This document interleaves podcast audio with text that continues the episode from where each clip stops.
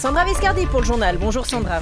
Bonjour. Acte 2 des débats de la présidentielle américaine cette nuit à Salt Lake City. Le face-à-face des vice-présidents, le républicain Mike Pence et la démocrate Kamala Harris ont beaucoup parlé coronavirus. Pas besoin de légiférer sur un abattement de 60% des loyers commerciaux pendant le semi-confinement. Le Conseil fédéral recommande au Parlement de refuser la loi qu'il a été obligé d'élaborer sous la pression des députés. Donner un cadre aux fêtes privées où se produisent actuellement le plus de contamination, ce serait peut-être une solution pour éviter éviter une flambée de coronavirus lors des fêtes de fin d'année. Un ton plus courtois et civilisé, rien à voir avec le débat présidentiel de la semaine passée. Kamala Harris et Mike Pence face à face cette nuit à Salt Lake City dans l'Utah pour le débat des vice-présidents, débat qui avait une importance particulière avec un président Trump euh, testé positif au coronavirus et dont l'état de santé reste incertain, Raphaël Grand. Oui, et le coronavirus était euh, omniprésent, à commencer par la scène de ce débat. Kamala Harris et Mike Pence séparés par un plexiglas.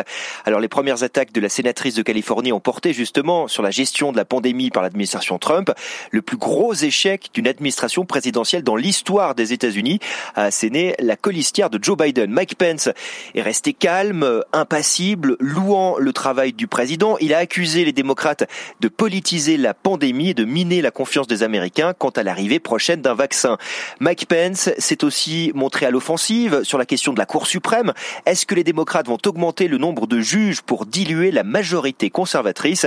Kamala Harris ne répond pas. Kamala Harris et Mike Pence se sont aussi affrontés sur l'économie, le climat, l'assurance santé. Ce sont deux visions de l'Amérique qui se sont fait face à face cette nuit, mais sans réel coup d'éclat. Rien à voir en tout cas avec le pugilat du débat présidentiel. Merci Raphaël Grand. La pandémie de coronavirus prend de l'ampleur dans toute l'Europe.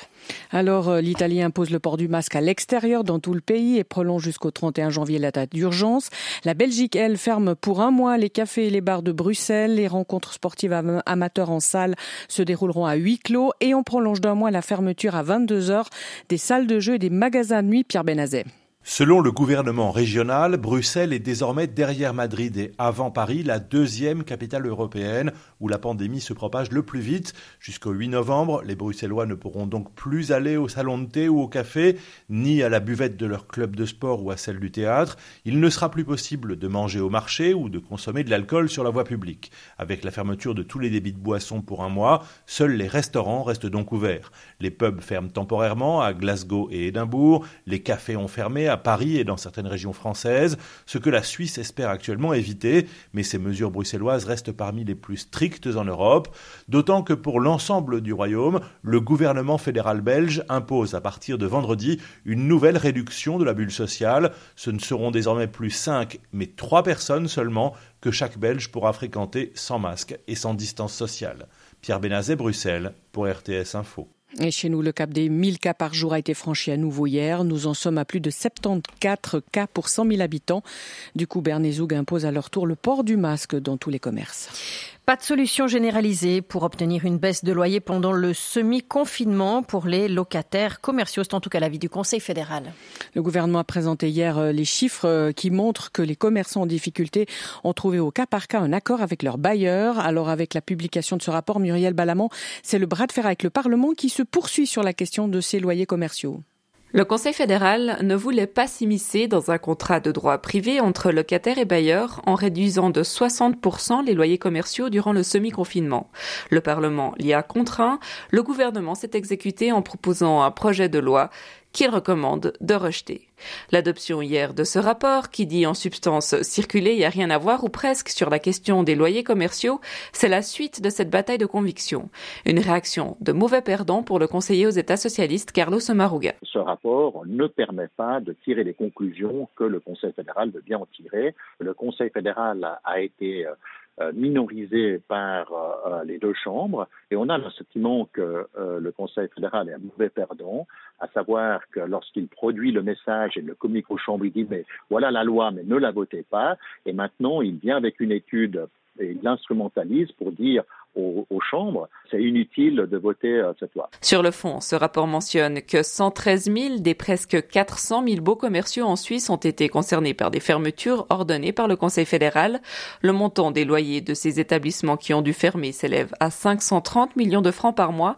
Un sondage cité dans le rapport mentionne que près de 60% des locataires et des bailleurs ont tenté de parvenir à un accord. Une majorité d'entre eux a trouvé une solution, mais pour Carlos Omaruga, la voie politique permet d'aller plus loin, aussi bien sur le montant déduit que sur le nombre de locataires qui pourraient en bénéficier. Et en matière de coronavirus, le canton de Vaud sera désormais conseillé par un conseil scientifique pour prendre les meilleures décisions. Désormais, pour faire un test en plus, il faut avoir de la fièvre, tousser beaucoup et ne plus rien sentir. Une grosse fatigue ou un mal de tête seront plus mis sur le compte d'un refroidissement. Il faudrait établir un cadre plus précis pour les fêtes privées qui aujourd'hui provoquent le plus de contamination. À trois mois des fêtes de Noël, Samia Hurst Maino, médecin euh, éthicienne, membre de la task force fédérale, estime euh, qu'il est temps que la population dispose de conseils plus précis pour établir euh, des plans de protection pour ces fêtes dans certaines sphères de la société, euh, notamment les services publics et les entreprises, il y a des plans de protection qui ont été rendus obligatoires pour lesquels il y a des responsables nommés, alors que dans la sphère familiale et dans la sphère associative, eh bien, euh, finalement, c'est souvent laissé euh, aux personnes elles-mêmes à élaborer une manière de se protéger. Or, c'est pas une chose toute simple de savoir comment traduire les conseils officiels en comment on va organiser le dîner de Noël maintenant. Et là, il y a sans doute un manque, un manque, enfin un manque qu'on ressent un peu sur le plan international aussi, d'instructions plus concrètes pour les particuliers qui voudraient justement exercer cette responsabilité personnelle à laquelle euh, nos autorités nous appellent. Samia Hurst-Maino avec Céline Fontana. Le cancer du sein touche une femme sur huit en Suisse. Alors, à l'occasion d'Octobre Rose, le mois dédié à la sensibilisation au cancer du sein, la RTS vous propose le podcast original Huit femmes à bord. Il nous embarque dans la traversée de l'Atlantique à la voile et dans celle de cette maladie par huit femmes. Parmi elles, notre collègue Francesca Argirofo. Elle a recueilli à bord le témoignage de ses coéquipières, dont celui de Caroline. Ben, j'ai fait mon IRM de contrôle, comme d'hab. Puis là, ben, la femme qui m'a fait euh, l'IRM m'a dit il y a une tâche. Je suis désolée, mais voilà. Donc on va vous faire une, euh, biopsie. Donc euh, j'ai reçu ça comme un coup de poignard là, dans mon sein. pourtant elle était très douce, hein, je veux dire, elle m'a pas raconté l'histoire, quoi. Elle était tout à fait adéquate. Mais moi j'étais incapable de parler. Elle m'a dit écoutez, c'est terrible ce que je vais vous dire là. Maintenant je sais que le monde s'écroule pour vous, mais j'ai des patientes qui me disent que c'est la meilleure chose qui leur soit arrivée. Après coup. Et je me suis accrochée à ça. Huit femmes à bord. Ce podcast euh, de six épisodes est à écouter sur Spotify, Apple Podcast, Deezer, Google Podcast et bien sûr Play RTS. En football, la Suisse s'est inclinée 2 à 1 en match amical contre la Croatie hier soir à Saint-Gall. Notre équipe était privée de plusieurs ténors comme Shakiri contaminé au coronavirus. Et en tennis, place aujourd'hui aux demi-finales du tournoi féminin à Roland-Garros. Dans l'une, deux têtes de série anciennes vainqueurs du, en Grand Chelem se battront pour une place en finale. Dans l'autre, deux joueuses inconnues du grand public qui rêvent de se qualifier pour leur première finale en tournoi majeur, Georges Omsi. Cet après-midi, deux anciennes gagnantes en Grand Chelem s'affronteront pour une place en finale de Roland Garros. La Tchèque Petra Kvitova, deux fois victorieuse à Wimbledon, et l'Américaine Sofia Kenin, 21 ans, gagnante à Melbourne en janvier dernier. Sur le papier, l'Américaine sixième mondiale est la favorite, malgré un parcours mouvementé lors de cette quinzaine. Attention en face à la puissance et l'expérience de Kvitova, qui dans un jour faste est capable de tout balayer sur son chemin. L'autre demi-finale mettra aux prises deux quasi inconnus, la polonaise Iga Swiatek, 54e mondial, très impressionnante de fluidité et de puissance pour surclasser notamment la favorite du tournoi, Simona Alep en huitième de finale. En face se dressera la véritable surprise de ce Roland Garros, la qualifiée argentine d'origine ukrainienne Olga Podoroska, qui vient de dominer la troisième tête de série du tableau, Elina Svitolina. Elle est 131e mondiale et elle entend bien rester sur son nuage. Georges Omsi, RTS Sport, Paris.